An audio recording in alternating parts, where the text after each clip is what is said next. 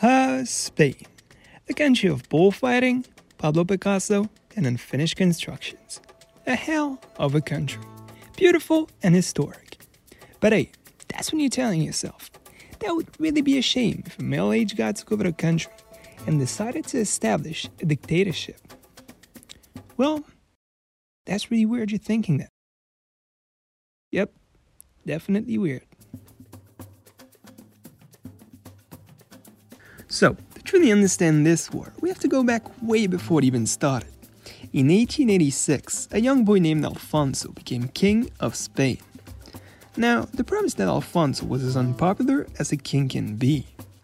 Him preventing reforms in the country, coupled with the poor living conditions of the Spanish people, created the perfect conditions for regime change. Add to that the fact that Spanish forces struggled to defeat a few guys rebelling in Morocco, and the Spanish people were slowly turning into some angry French farmers. Now, amid all that mess, one man sees the opportunity of his life. In 1923, Miguel Primo de Rivera, a right wing leader, staged a coup into control of Spain. And this name probably sounds way better with the Spanish accent. Yeah, sorry about that. Now, the problem is that this guy worked really hard to make sure he was a terrible, terrible ruler. He declared himself dictator.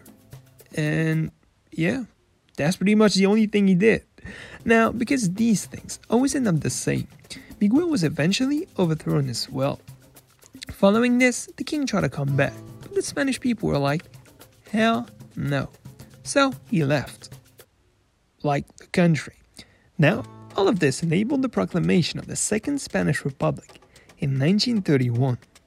And if you're wondering, the First Spanish Republic was a thing in the 1870s. So it was a while before that. Now, you might be wondering why I'm telling you that whole backstory in details. Well, the main reason the war started in the first place was that climate of instability that reigned in the country following the end of the Spanish monarchy. So, by 1936, Spain was more divided than ever, and two main factions emerged in the country. On one side, we had the Republicans. And no, not these Republicans. Come on, I know you thought about it. So basically, the Republicans consist of the Republican government and the left, which included the socialists, the liberals, the communists, etc. So, if you're American, that might be a bit confusing. On the other side, we had the nationalists, which included the aristocrats, the monarchists, the fascists, etc. So, to put it simply, it was the left against the right. And the left was the Republicans. Uh, alright. Now, it's that part of the story when a new guy pops up and decides to blow stuff up, which ends up causing an incredible mess. And look at him. Here he is. He's a Spanish general, hates the liberals, and what scares him the most is a state that is federal. Man, when the caudillo is that? Wait, did I even say it right? Well, anyway, this is Francisco Franco. He was a general in the Spanish army and ended up leading the nationalists in the war against the Republicans. So, on July 17, 1936, Franco and his boys decided to overthrow the government. Now, that whole enterprise was very successful, and by the end of 1936, the nationalists already controlled half of the country.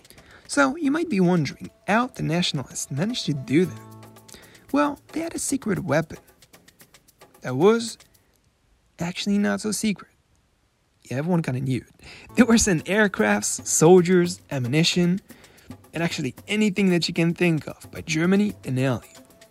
And that helped them a lot, especially since Spain basically became a gigantic test site for brand new German and Italian bombs. This led to a lot of destruction and many atrocities, the most notable of which occurred in Guernica on April 26, 1937.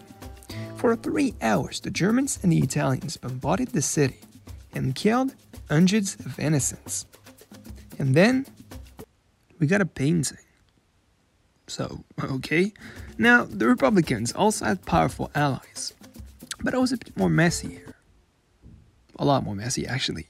First, USSR was by far their biggest support and sent them aircrafts, tanks, ammunition, etc. as well. Now, it's also worth noting that the Spanish gold reserve was sent to Moscow to help finance the war. Then we have France and the UK.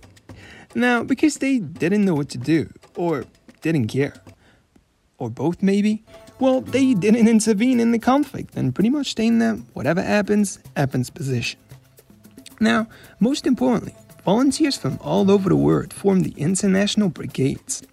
These units fought alongside the Republicans and provided a lot of help to their cause. Still, by 1938, the Republicans were in pretty bad shape. Uh, in really bad shape. The Nationalists managed to split the country in two, causing 250,000 soldiers from the Republican Army to flee into France. This was disastrous for the Republicans, and they would actually never recover from that catastrophe. A few months later, in March 1939, the remaining Republican troops surrendered, and Francisco Franco took control of the country. 500,000 people died during this war, and this conflict left Spain completely destroyed. It would take years to rebuild the country, and Franco's regime would last till his death in 1975. This conflict enabled Germany and Italy to gain in power and influence. And with this war ending in 1939, you probably noticed that the Second World War is just around the corner.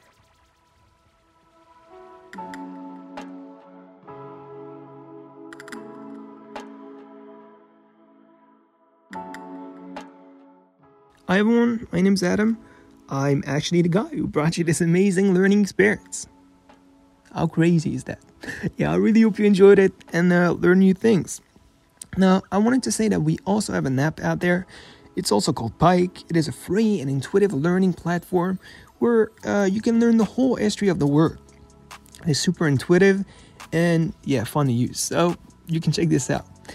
Anyways, I really hope you enjoy this and uh, yeah, see you next time.